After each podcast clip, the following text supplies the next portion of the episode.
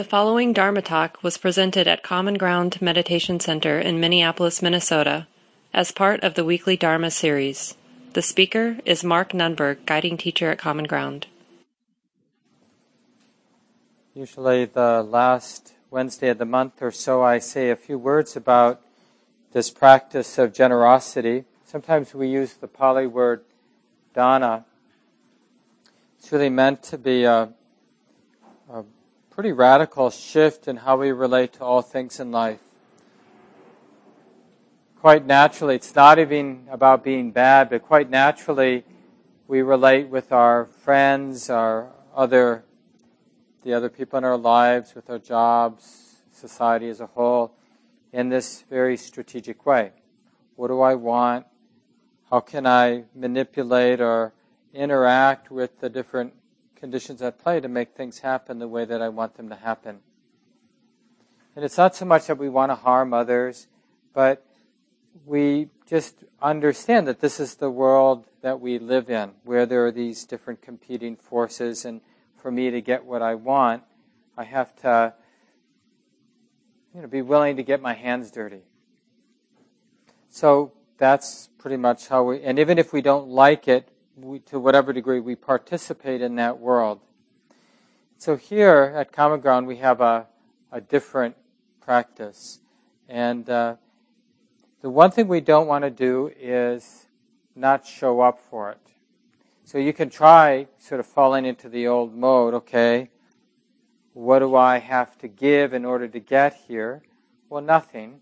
it's not very challenging of uh, you know that interaction. You can take as many classes or whatever as you want, and no one's going to ever bug you about supporting the center because we're practicing this other mode where the, the center, the teachings, the community, the place, everything's offered freely, and that happens because people have done what they've done in the past, so that allows the center, in a sense, to give every, everything away.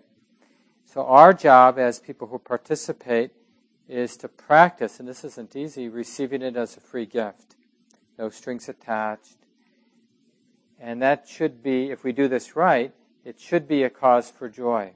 Like, well, that's really nice that anybody, including myself, can show up, do whatever, take whatever, and it's a free gift.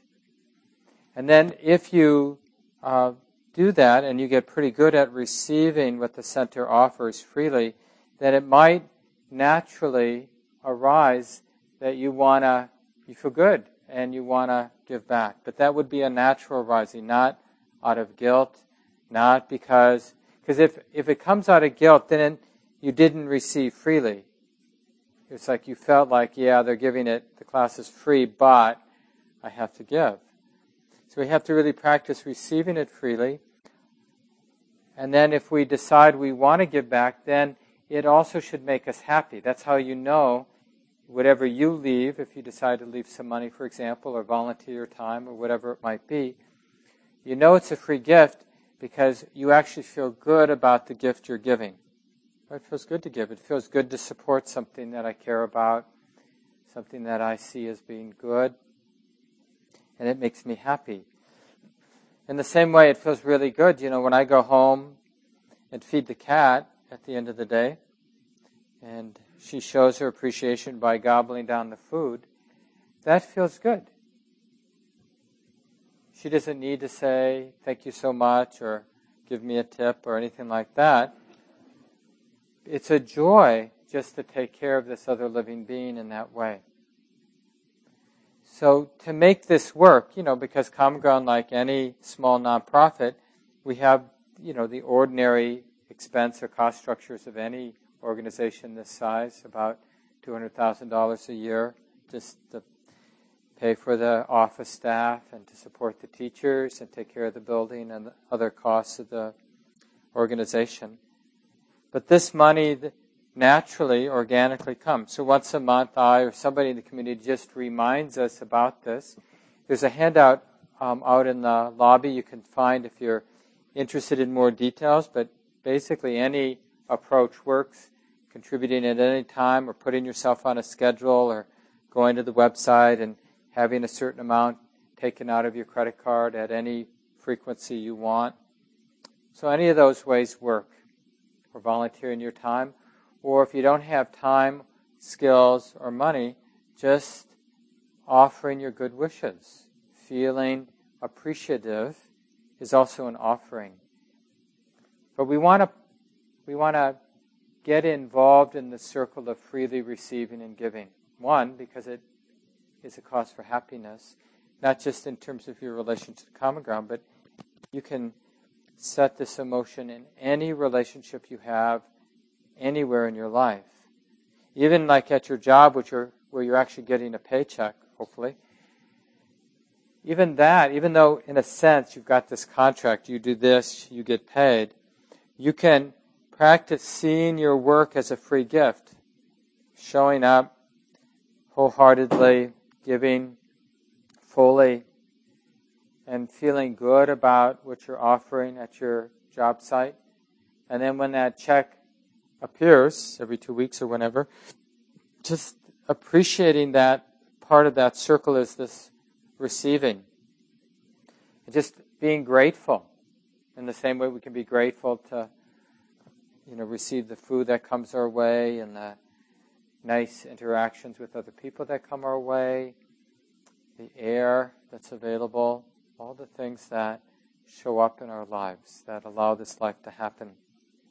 So feel free to check in with me or Tim, who's our program host tonight at the end, if you have any more specific questions about how this all works here at the center. Or if at one of the, if you come regularly on Wednesday night and been coming to the center for a couple of years and you'd like to give the five minute talk once a month instead of me, it's nice to have other voices. So just let me know if you'd like to do this sometime in the next few months. So we've been looking at this particular teaching called the five aggregates we started last week, and this is a very potent map. In fact, the Buddha talks about taking up this contemplation. First, you got to hear it, then we have to memorize it. It's not complicated. Basically, it's thinking about what this is. Uh, yes, if you weren't here last week, I, I gave a quiz to the group. I said, okay, what is this? And just notice the answer that comes to your mind. I'm at common ground. That's what this is. And that I told people would get you a D. because it uh, doesn't really say anything. Like I'm, that personal pronoun I am at common ground, doesn't really say anything. Common ground, too, is just this designation. What do we mean, common ground? So, of course, there is some shared meaning. We kind of know, but it, it doesn't really lead us to this direct and immediate experiencing of being here. It leads us to more thoughts, more concepts. So when we think of the question, what is this? The Buddha offers us something different than what we normally do with a question like that. And basically, what's this ongoing narrative in the mind, this conceptual narrative in the mind? So this is another map. It's also a conceptual map, of course, of the five aggregates, or the, the map of the mind and body.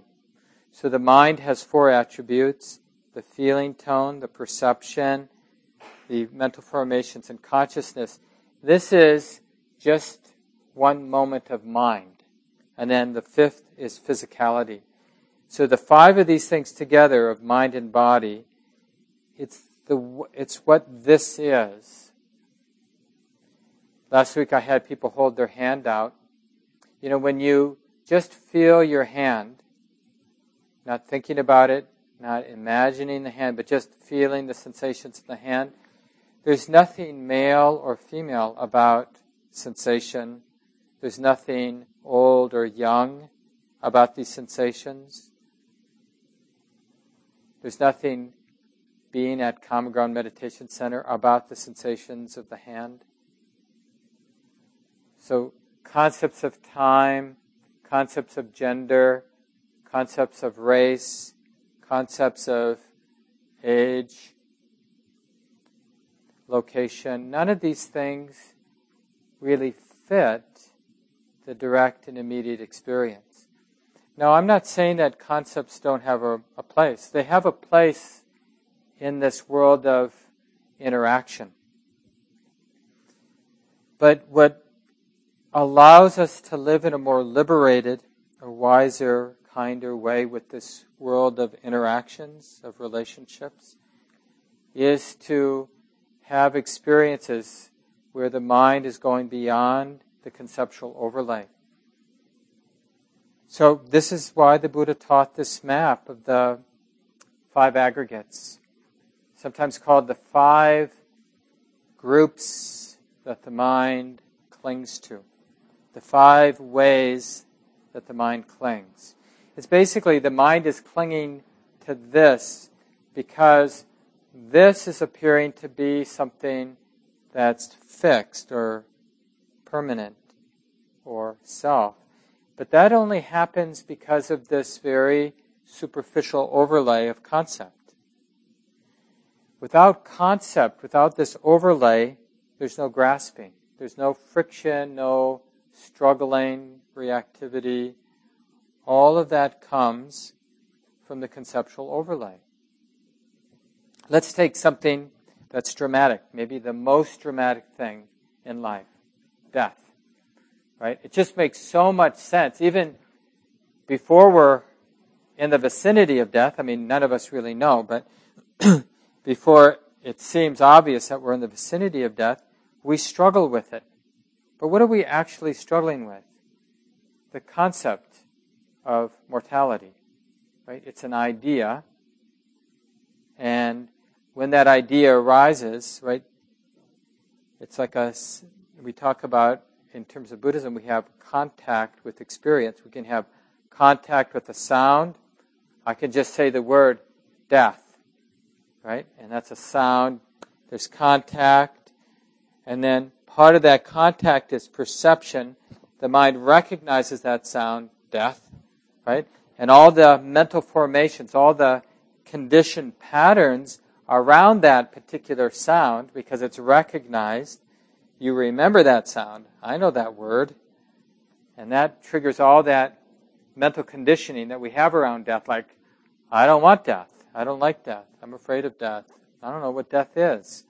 Or maybe I'm interested in death. I want to get out of here.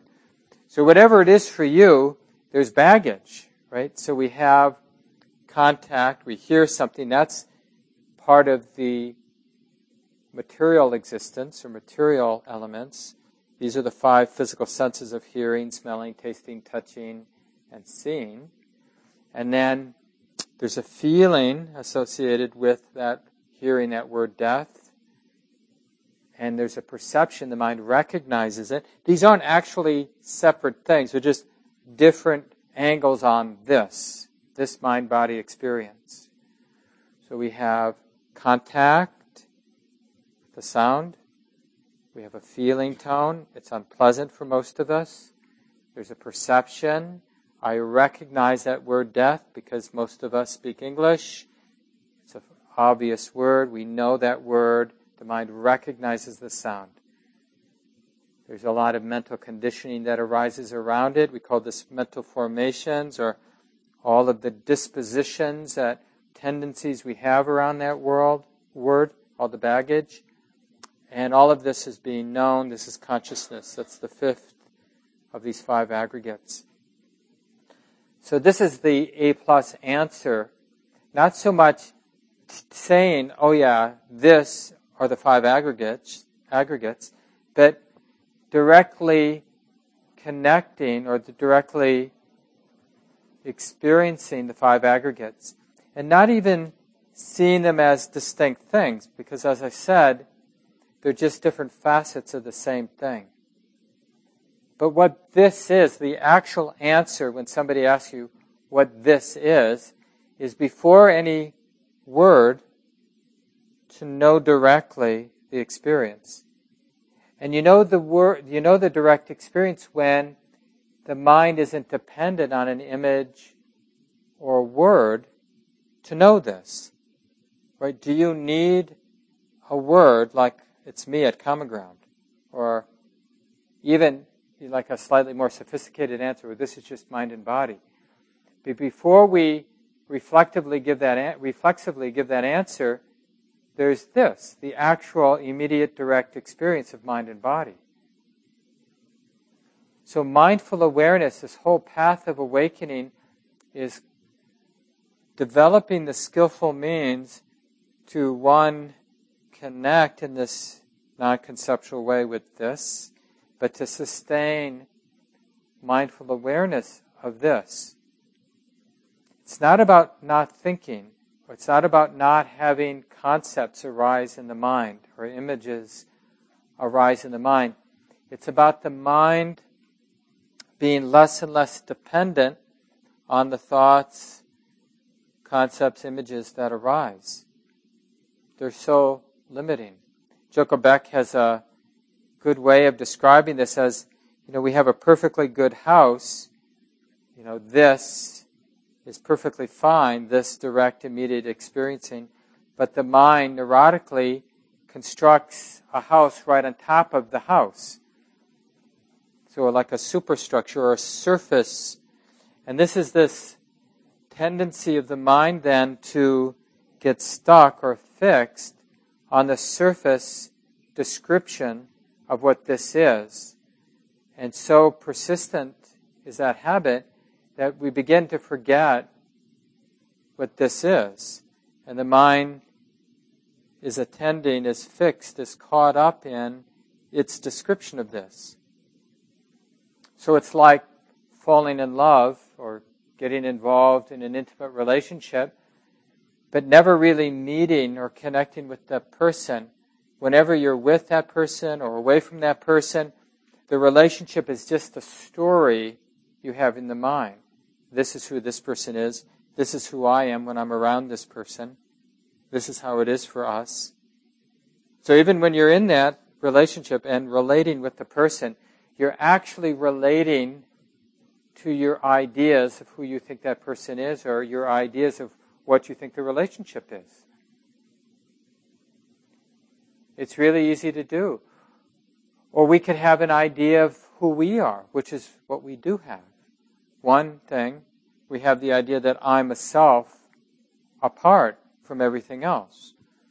And then everything seems that way because we're relating to that idea of separation and not actually directly, immediately understanding the experience of this.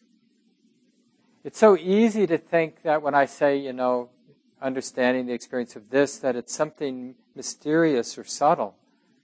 It's not. But it is beyond the mind's fixation on concepts. And we even have words, cliches even, that we use a lot, like being in the flow or being in the groove or, you know,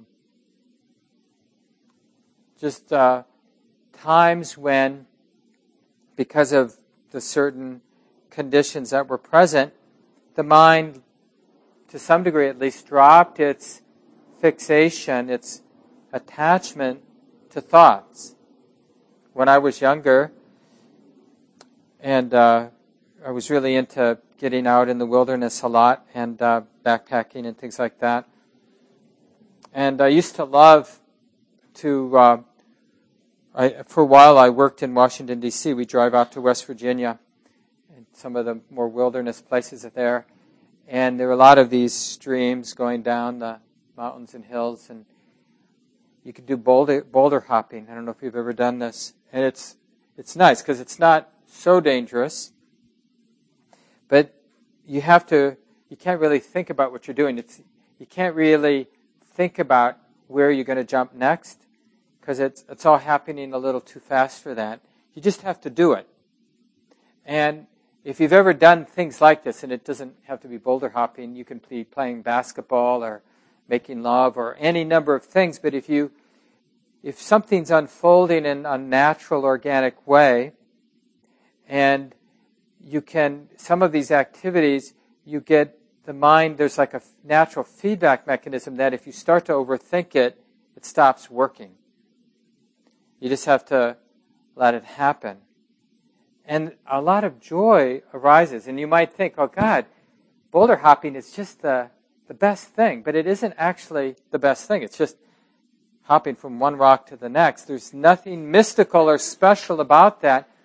except that it's just dangerous enough, just interesting enough that that cognitive process of thinking about who you are, what you're doing, and then attaching, getting identified with that mental conceptualizing process just doesn't work. It doesn't make sense. So the mind drops it or it falls into the background. And the mind is quite naturally in a more immediate, direct relationship with this mind body experiencing. And it can be an important lesson. So, this is exactly what can happen in a good sit. You know, when we invite a teacher or, you know, you read in a book, you get instructions to be mindful of the breathing process, to bring the attention, mindful awareness to the touching as the air goes in the nostrils, you just feel the touching sensations, and the air goes out of the nostrils, you feel those touching sensations. Or you might just feel the body more generally, just the experience of sitting. And as the mind settles, you feel just the flow of sensations because the sensations of any posture whether you're sitting still or moving the body, the actual experience of sensation is a flow, it's a movement. Or you could be observing the mind. The mind, when the mind is relatively clear and steady, when the attention is relatively clear and steady, then mental activity is also like a river, it's a flow or waterfall. Sometimes it's quite wild, and sometimes it's just a steady stream of mentality, of mental activity, of emotionality and cognitive activity. But anyway, that when the meditation is sort of settling, you can have that same experience as jumping from one boulder to the next, and there's no danger. you can slip on a boulder, but you're not going to slip. Or slipping in meditation means your mind gets identified, and then you, you know, kind of in your more normal state of consciousness, but then you can always begin again, letting things flow, letting things move. No matter how pleasant or unpleasant the movement of mind is or the movement of sensation is, can it be allowed to be what it is? So when people start to experience joy in their meditation practice, it isn't that they have gone someplace else. Rather, it's the mind is relating to this, this mind body experiencing, without fixing, without projecting a concept, a thought, or an idea about what this is, and then getting identified. Now, there still may be thought, cognitive activity, and there's nothing wrong with cognitive activity.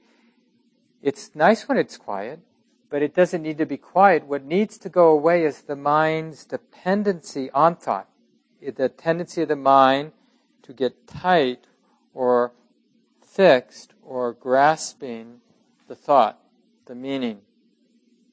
So it's like holding meaning lightly. So that's why you can even practice when you're talking and somebody says to you, Tell me your life story. And you would say, You know, well, I was born in 1958, you know, in this such and such a place. My skin color is this way. My culture that I grew up in was like this. I had these kinds of experiences. But we could be holding all of that stuff, all that meaning, that conceptual meaning as we paint the picture for another person. We can be holding it very lightly. Or we could be holding it very tightly. You know, like this is some fixed absolute truth. And it's really important, like, to start to unpack these places where we're strongly identified with ideas that have to do with ourselves or ideas that have to do with others. Concepts have a place, but we're not going to suffer. Concepts have to, be, have to be held lightly for what they are. They are designations.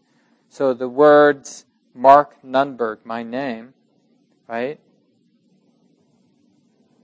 Can we hold it lightly? Like they point to this. But what is this? Well, this is this changing impersonal process of body and mind being known.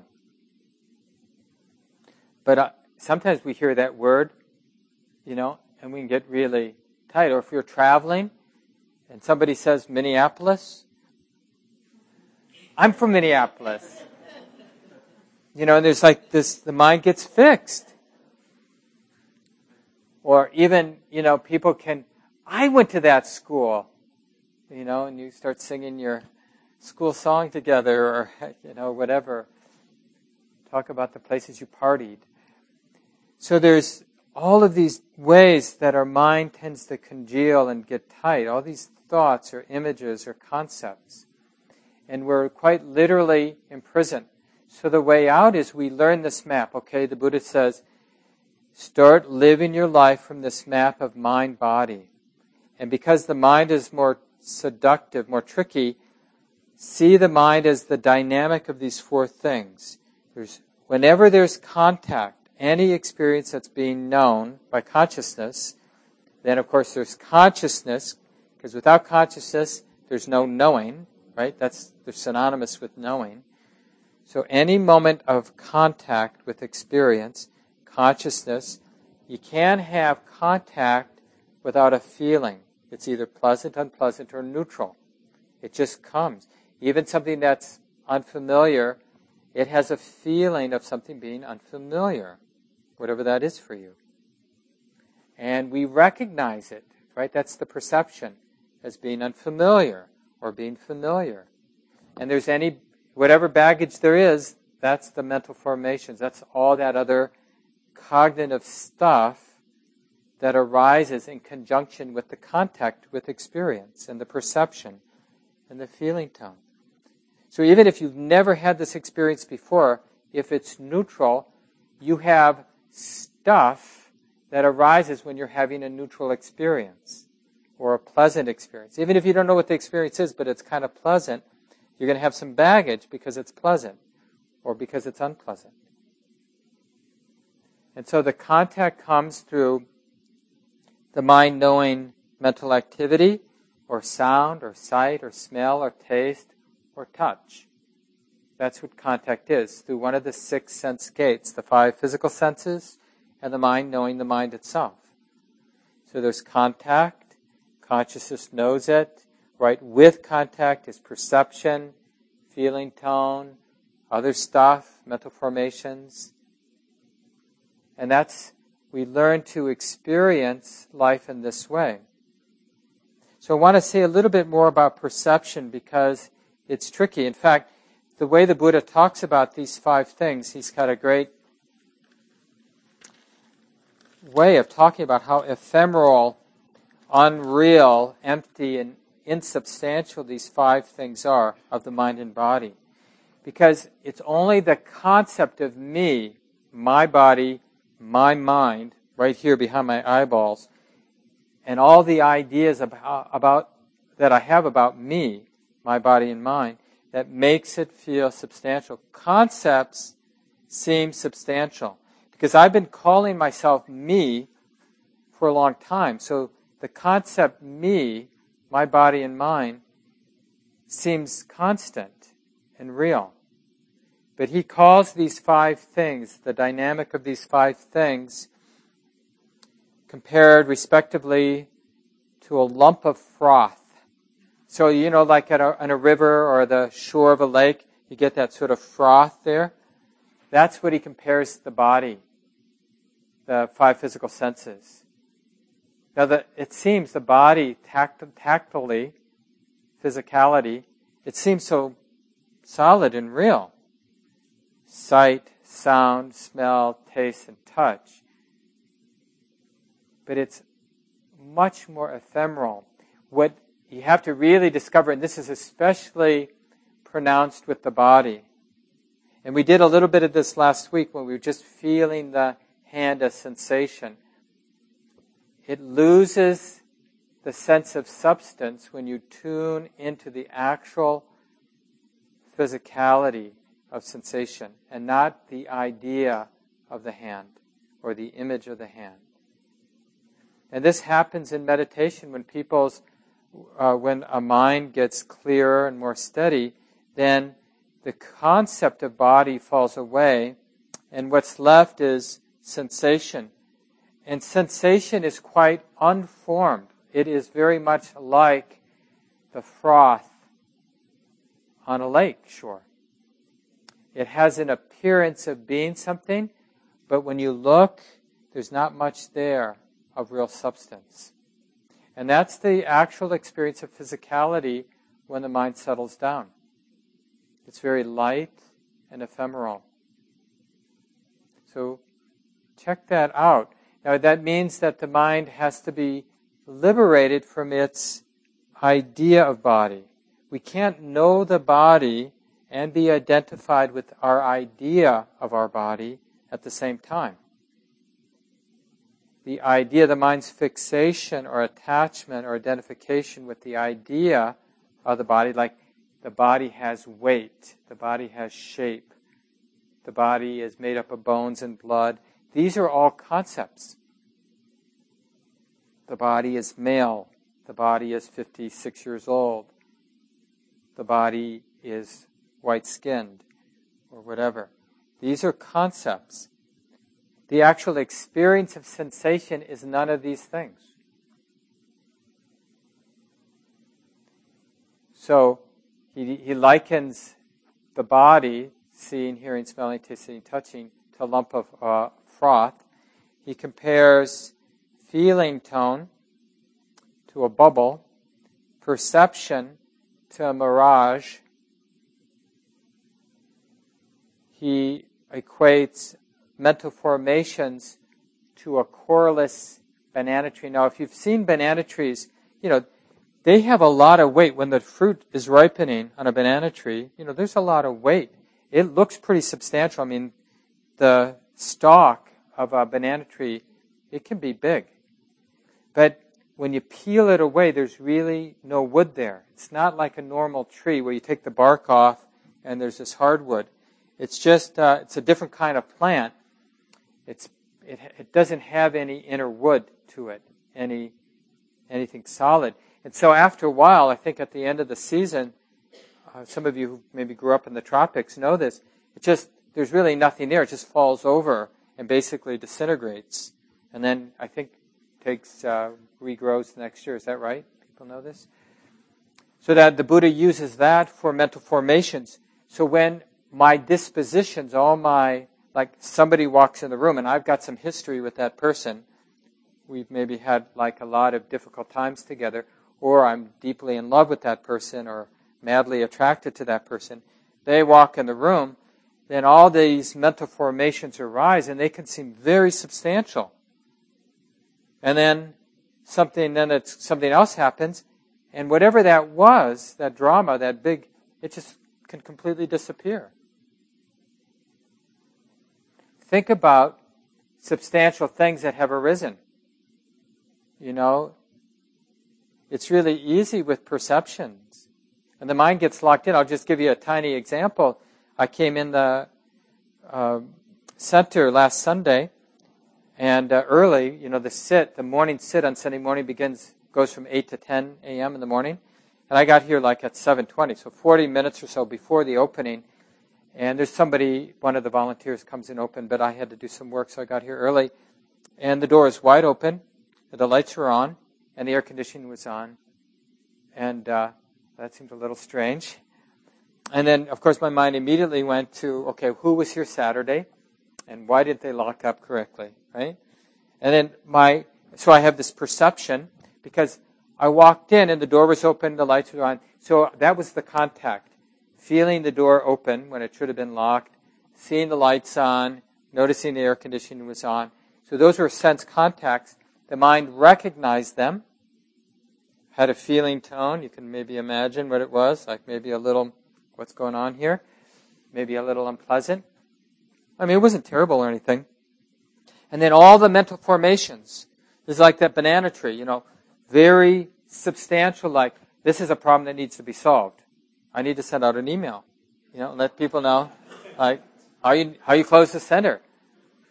Which of course I did in a, in a I think a pretty skillful way. I didn't, because you know, you want the, the the tendency of my mind, and maybe most of our minds, is to be sure about my perception.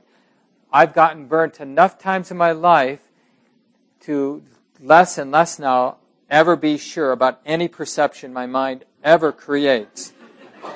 Because perceptions, as it says here, are, what is it? The perception is like a mirage. It seems like it's the truth, but it may not be the truth in any substantial sense.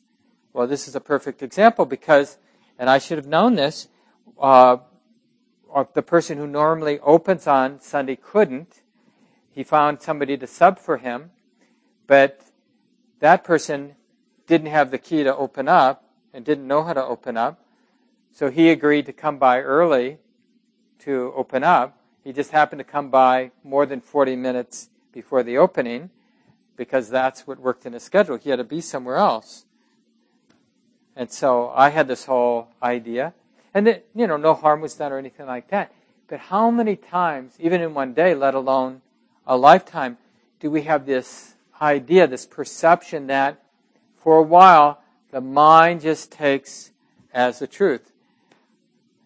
This person over here is smiling because he had this idea that he'd be going, joining the Peace Corps and being in Africa. And then all of a sudden, something changed that maybe he didn't expect to happen.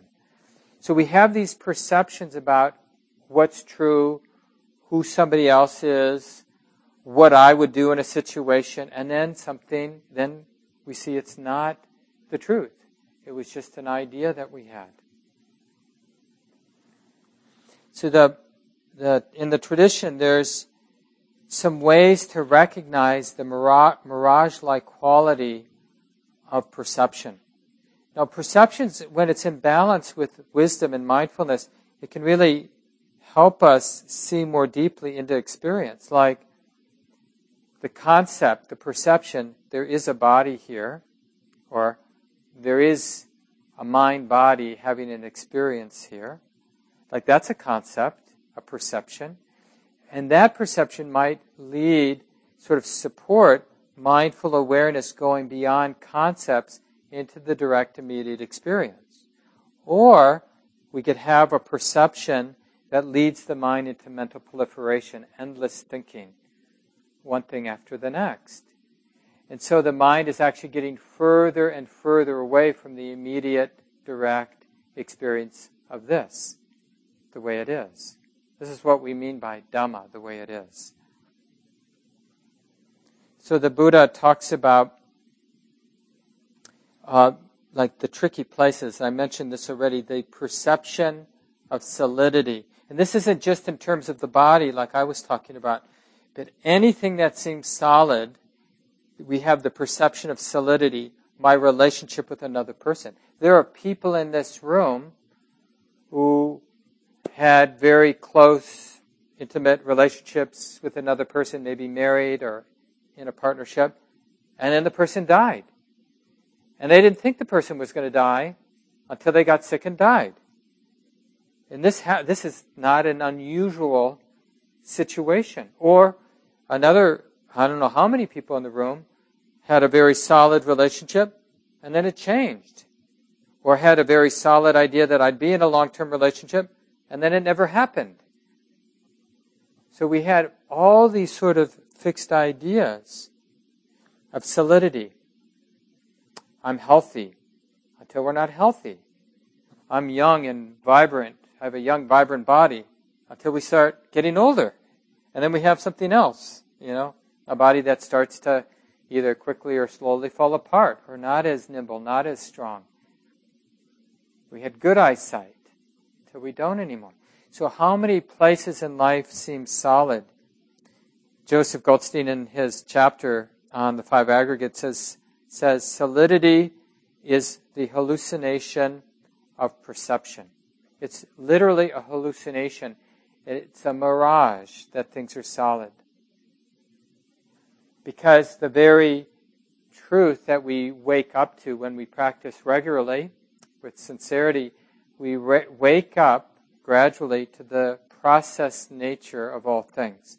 Mind and body is an unfolding process there's nothing solid about an unfolding process.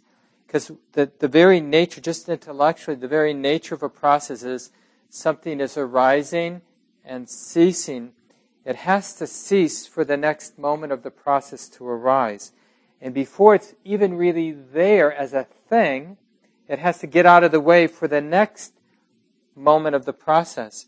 So a process, by definition, never really comes into being.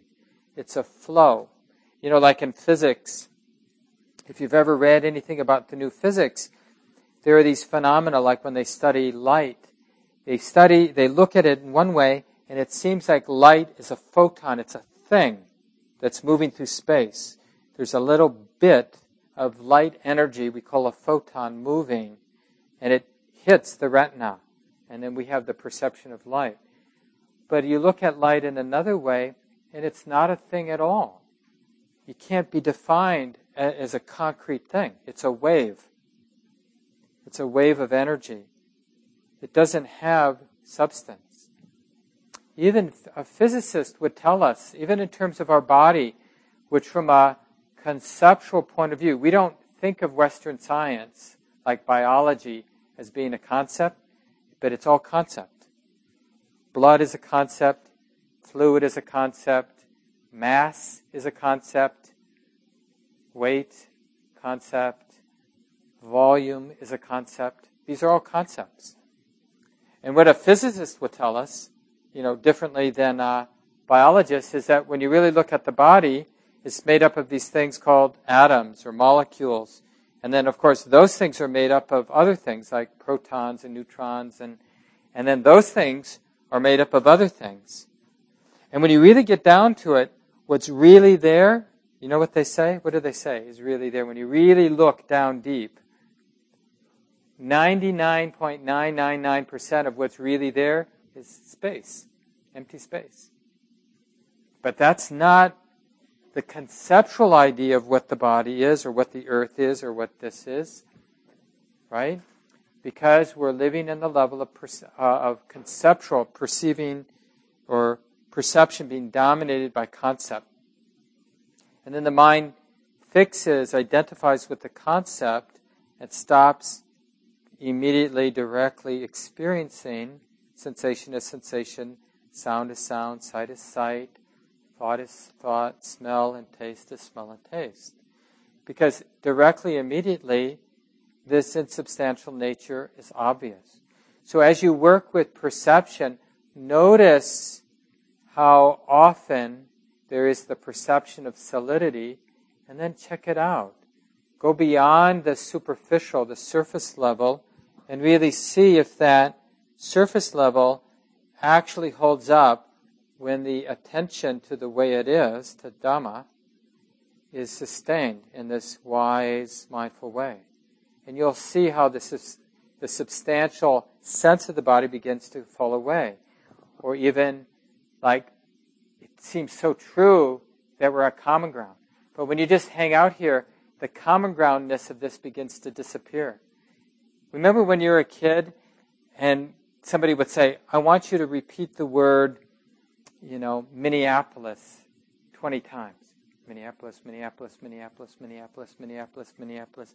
And then after a while, the concept of the word, like this place that looks like this, begins to go away, and it's just sound being heard. You know, just the tone and pitch and the kind of rhythm of the word Minneapolis, Minneapolis, Minneapolis, Minneapolis, and the conceptual meaning goes away because it's so ridiculous.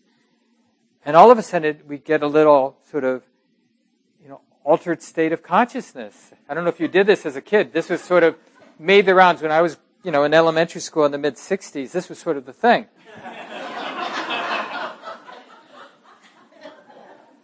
and it, it was like a little heady, you know, to sort of break free momentarily of our whole conceptual fixation. And we can do, we can literally train the mind. So this is one thing to be paying attention to, the perception of solidity.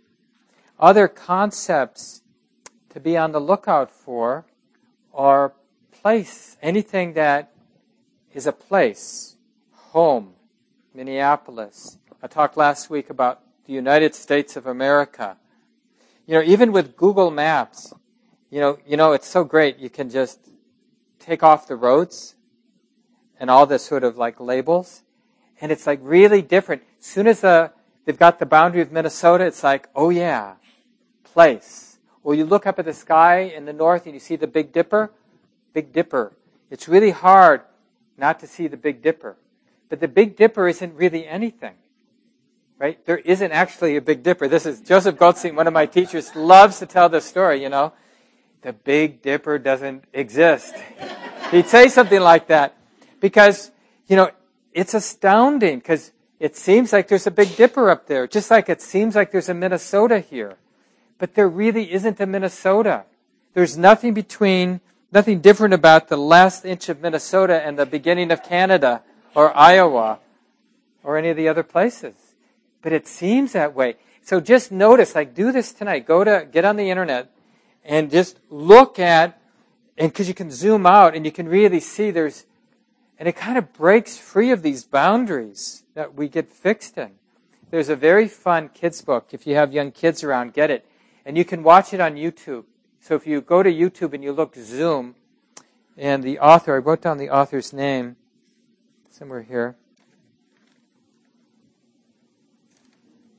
Oh, Istan, uh, Istvan Banyai.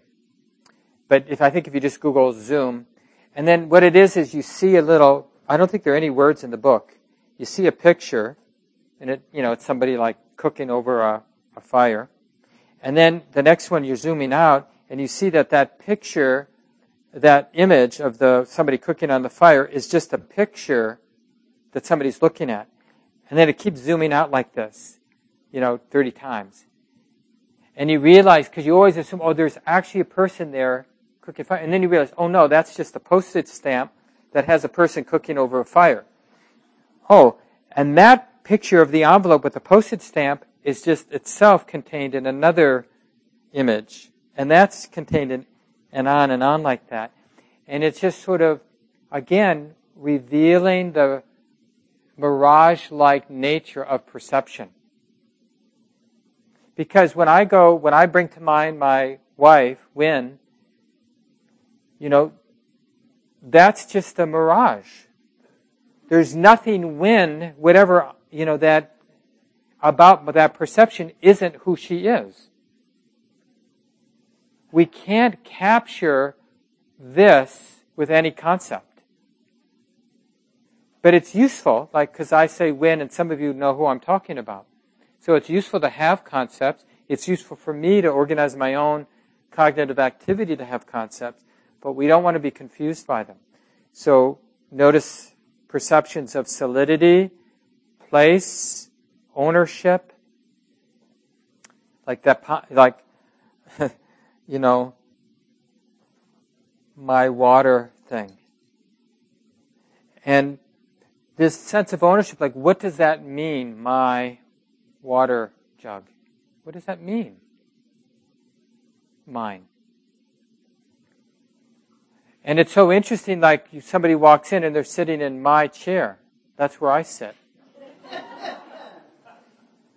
it would be really interesting for me, especially. what do you mean? and then the other tricky places around time past, future, present. They seem so real. The, the perception of past makes it appear that there's actually a past somewhere, doesn't it? Like, remember when you were five years old or 18 years old? Doesn't it seem like that exists somewhere? That person, that past. Or, you know, Monday seems real tomorrow. It seems like it's a, it's gonna, it's gonna happen in a very, but it doesn't exist. It's a perception, it's an idea. Tomorrow, Monday, that's an idea, but it's a very seductive idea. It actually seems like it exists.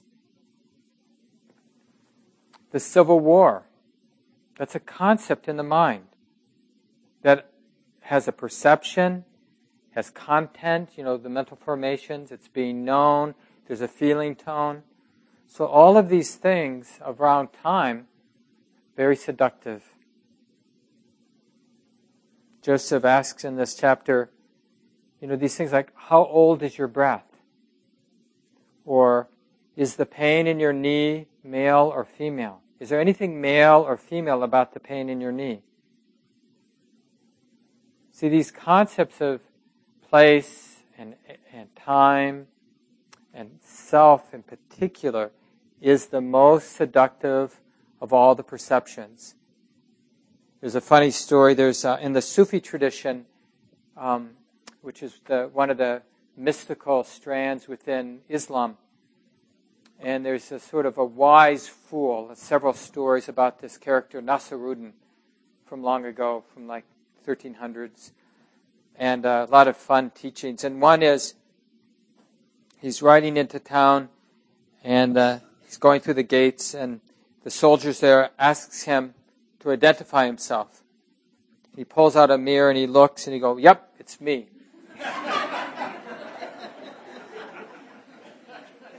and we have that experience. You know, we look in the mirror and it's like, "Oh yeah, that's me." You know, well, what is going on in that experience? And this is also a good place to experiment. It's, there's a part of the path of awakening that takes a lot of creativity, a lot of exploration, and uh, taking some chances. So the next time you're in a mirror, instead of being self-conscious, I mean, we can be unconsciously in front of a mirror and, you know, doing all our stuff for a long period of time. But to realize you're looking at yourself, then we get self-conscious. So stand there intentionally stand in front of a mirror, notice the self consciousness, and then just relax with that. And you'll find your mind can flip back and forth from the very ordinary, yep, that's me, to, I don't know, what the hell's going on? to this place where it's unformed. It's just like just seeing shape, color, form. And then right back, no, no, that's me. And then and just notice if you hang out, now it might initially take you a little time to get to this place where you can be in the place of just seeing. Seeing is just seeing. To the very more ordinary state of consciousness. Yep, that's me. I'm looking good, or not looking good, or whatever. So all those sort of things. I'm showing my age, or I'm looking pretty young today, or whatever we might do with that ordinary state of consciousness. And then Keep relaxing. Just keep trusting the immediate, direct experience of seeing. Seeing is just seeing. It's just color, shape, form. It's okay if the mind recognizes that it can't, you can't stop perception from happening. So of course, that part of the mind that recognizes is still going to recognize that image as, yeah, that's me. But you don't have to be confused by the perception. You can just stay on the level of seeing. So we don't have too much time, but just maybe time for one comment. Yeah, Anne? Sorry, but I have to ask. Okay, so compassion and clarity are concepts. And they often lead to wisdom and forgiveness, which are also concepts, and yet they cause sensation and experience to accrue in a body so that a person can have sort of a transformative experience. So there's change that happens. So how? So so is Buddhism maximizing that idea? Relate concept to like transformation and like. Yeah. Well, everything is process. Everything's unfolding, and this unfolding is lawful. And then when there's something part of this unfolding that we call ignorance, so imagining that this natural, lawful unfolding is something other than what it is, that's what ignorance is, then there is the appearance of friction in the natural unfolding. It's an appearance of friction, which we call suffering. So, that friction, that suffering arises when there's a mind that imagines that this natural unfolding is something other than what it is. So the practice is a thought that arises within an, within an ignorant mind. There's no teachings in a liberated mind. We only need spiritual teachings from the point of view of ignorance, right? So, from the point of view of ignorance, teachings arise, and they say, hey, this is a natural unfolding process. Notice how suffering arises because this mind is misunderstanding, is not recognizing that this is a natural unfolding process, that it's inherently free already. So, the teachings is a concept that arises in an ignorant mind that's inviting that mind to not get confused by the suffering that appears to be here, the tension. Because what I normally do in a nor- normally ignorant mind is I, I, there appears to be tension, and I react to that appearance of tension by doing something that creates the appearance of tension, and on and on and on. So to break that cycle, we need some teachings coming in that says basically, don't keep doing what you're doing. Instead, be mindfully aware of the way it is, because then you're going to wake up to this being a natural, organic, lawful unfolding. And the more you can trust that, the more you're going to release the problem, which is constructing the appearance of a problem. That's the problem. The mind constructing the appearance of a problem. In other words, constructing the sense of separation. We have to leave it here. It's 8.30 now. We'll just take a few seconds and let, let go of the words. Enough time to take a breath or two together.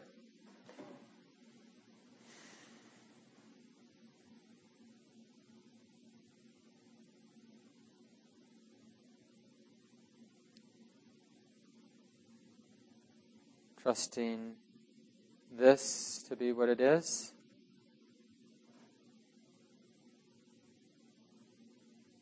Not afraid of the thinking mind, but not confused by it.